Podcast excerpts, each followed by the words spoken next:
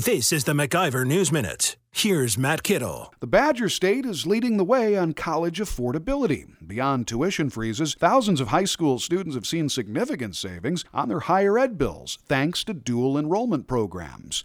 A MacIver Institute analysis found students saved an estimated $60 million in college level credits in the 2016 17 school year through three key initiatives the Early College Credit Program, the Wisconsin Technical College System, and advanced placement exams. The benefits are based on a conservative estimate of 50% of credits redeemed. If every Wisconsin high school student participating in these three programs redeemed the credit earned, they would have saved an estimated $100 million. With apologies to Bluto from Animal House, our advice to Wisconsin high school students is to start studying heavily, dual enroll, and save your parents a decent chunk of cash. For the MacIver News Minute, I'm Matt Kittle. For more free market news, log on to MacIverInstitute.com.